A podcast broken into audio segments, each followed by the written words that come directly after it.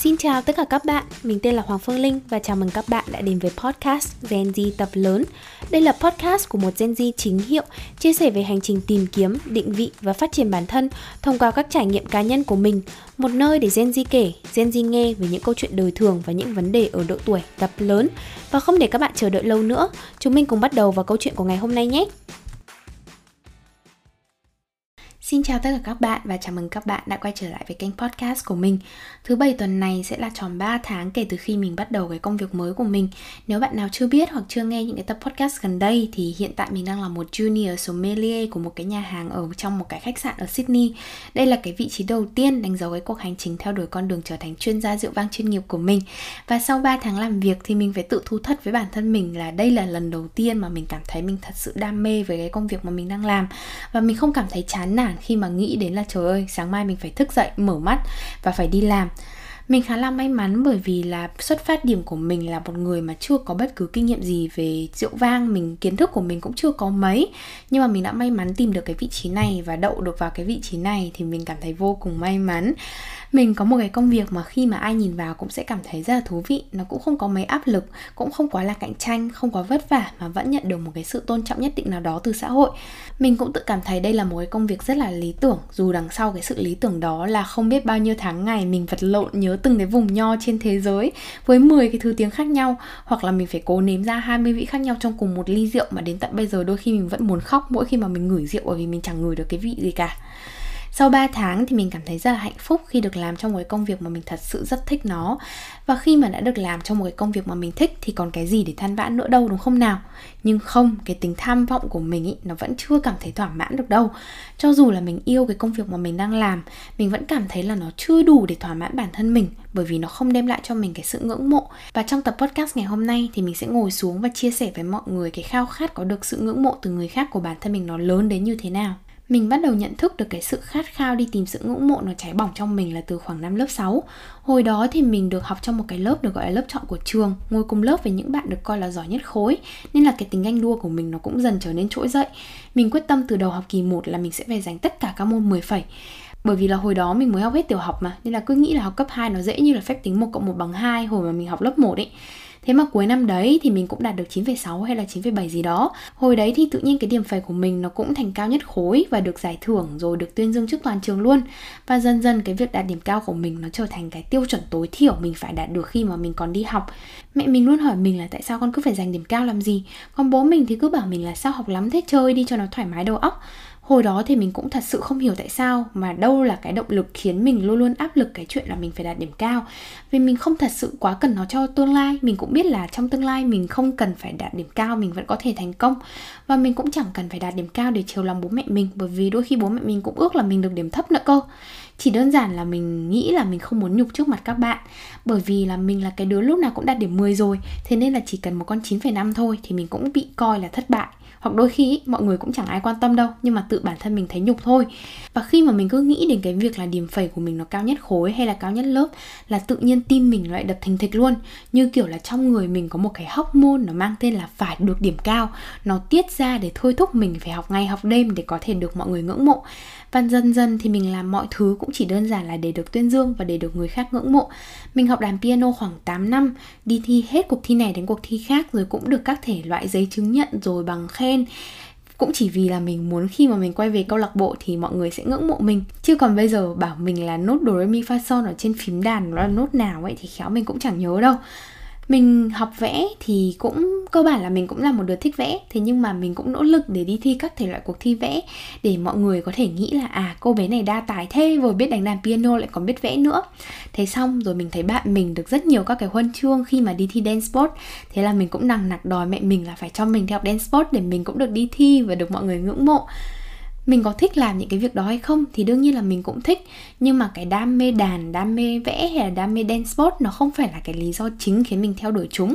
Mà tất cả là vì mình muốn người khác nhìn vào mình với một ánh mắt ngưỡng mộ là mình rất là đa tài. Và mình phải công nhận là cái khát vọng có được sự ngưỡng mộ nó đã giúp mình đạt được rất nhiều thành tích tốt thời mà mình còn đi học. Nhưng mà dần dần cái khát vọng được ngưỡng mộ nó trở thành cái mục đích sống của mình. Và mình cảm thấy không thỏa mãn, không bằng lòng và không hạnh phúc nếu như mà mình không nhận được bất cứ một cái sự ngưỡng mộ nào từ đám đông.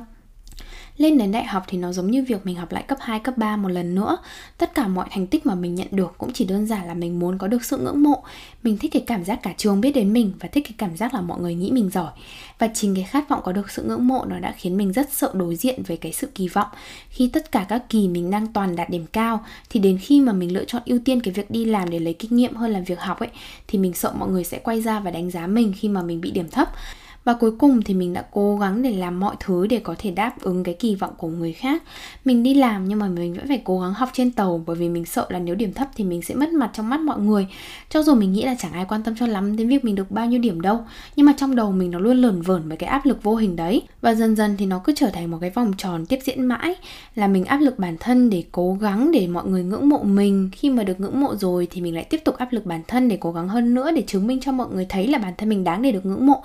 đó là một phần lý do vì sao mà mình cảm thấy rất là thỏa mãn khi mà mình làm youtube, bởi vì mình có thể khoe khoang đủ các thể loại phương pháp học tập của mình và mình nhận được rất nhiều sự ngưỡng mộ. Nhưng mà cái khát vọng được ngưỡng mộ đó sẽ đưa mình đi đến đâu về đâu? Liệu có phải là nó giúp mình nỗ lực hơn nữa để thành công hơn trong công việc mà mình đang làm? Hay nó đơn giản chỉ là cái sự thỏa mãn nhất thời để rồi cái sức khỏe tinh thần của mình nó suy sụp?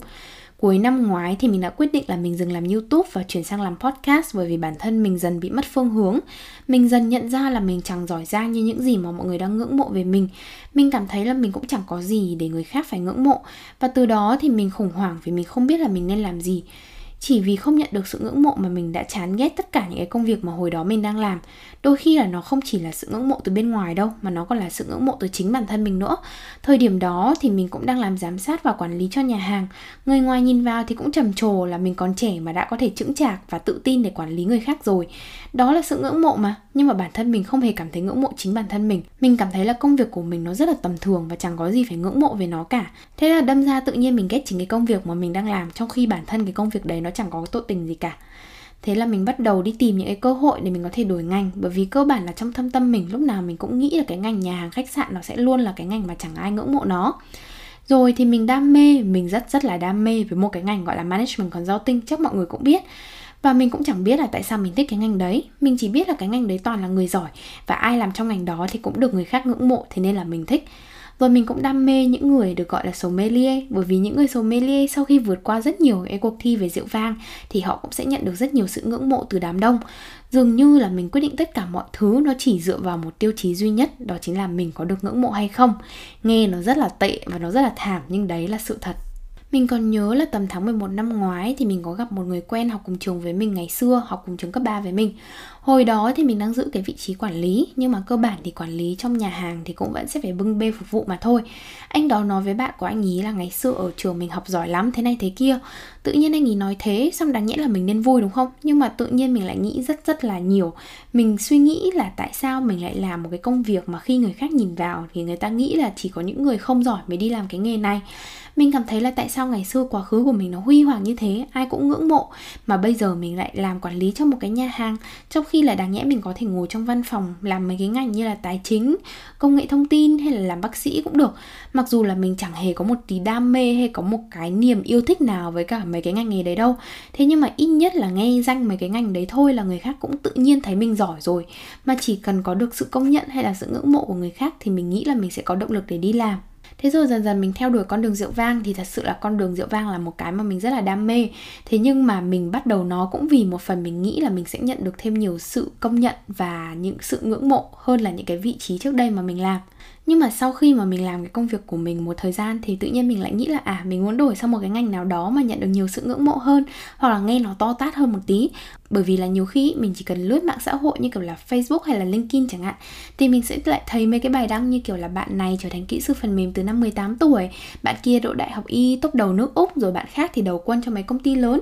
mình lại tự hỏi là nếu bây giờ cho mình chọn lại, mình có chọn theo đuổi những cái ngành được coi là danh giá hay không?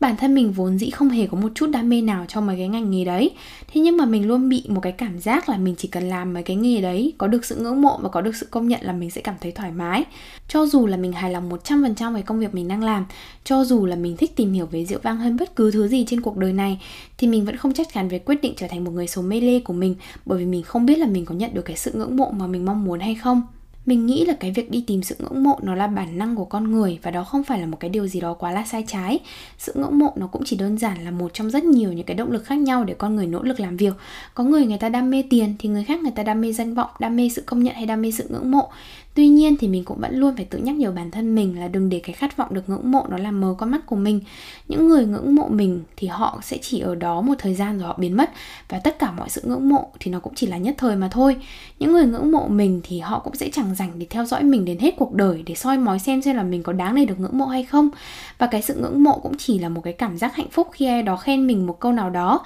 chứ nó cũng sẽ chẳng giúp mình có thể được hạnh phúc trong 10 năm tiếp theo. Thế nên là nếu mà mình lựa chọn một con đường chỉ để đi tìm sự ngưỡng mộ mà không hề có đam mê, thì mình nghĩ là một khi mà mọi người hết ngưỡng mộ mình thì cũng là lúc cái tuổi nghề của mình nó kết thúc. Vì ngoài cái sự ngưỡng mộ thì mình chẳng còn bất cứ một cái động lực nào khác để có thể duy trì cái hành trình đó.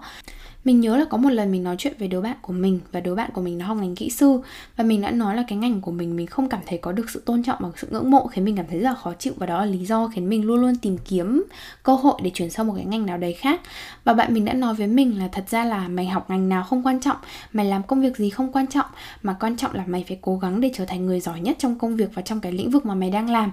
nó là một cái câu nói khá là bình thường, ai cũng có thể nói được. Thế nhưng mà nó, cái câu nói của đứa bạn mình nó đã giúp mình có thêm động lực để tiếp tục theo đuổi cái cuộc hành trình mà mình đang đi và nỗ lực để trở thành một chuyên gia về rượu thật giỏi, thật xuất sắc, thay vì là mỗi ngày mình lại ngồi xuống và nghĩ xem xem là mình nên lựa chọn một ngành nào khác mà có được nhiều sự ngưỡng mộ hơn là cái ngành mà mình đang theo đuổi và đó là tất cả cái câu chuyện mà mình muốn chia sẻ với mọi người trong tập podcast ngày hôm nay. Mình hy vọng là nếu bạn nào đang học trong một cái ngành nào đấy, các bạn thích nó, nhưng mà các bạn cảm thấy là không được xã hội công nhận, thì cũng đừng lo, bởi vì là nếu các bạn thật sự giỏi, thật sự nỗ lực làm trong một công việc các bạn thích, thì các bạn hoàn toàn có thể trở thành một người thành công trong lĩnh vực đó. Và khi mà các bạn thành công rồi, thì ai chả ngưỡng mộ các bạn, đúng không nào? Và thôi, thì cảm ơn mọi người đã nghe hết cái tập podcast ngày hôm nay của mình. Xin chào và hẹn gặp lại các bạn trong những tập podcast tiếp theo trên kênh Gen Z tập lớn. Bye bye!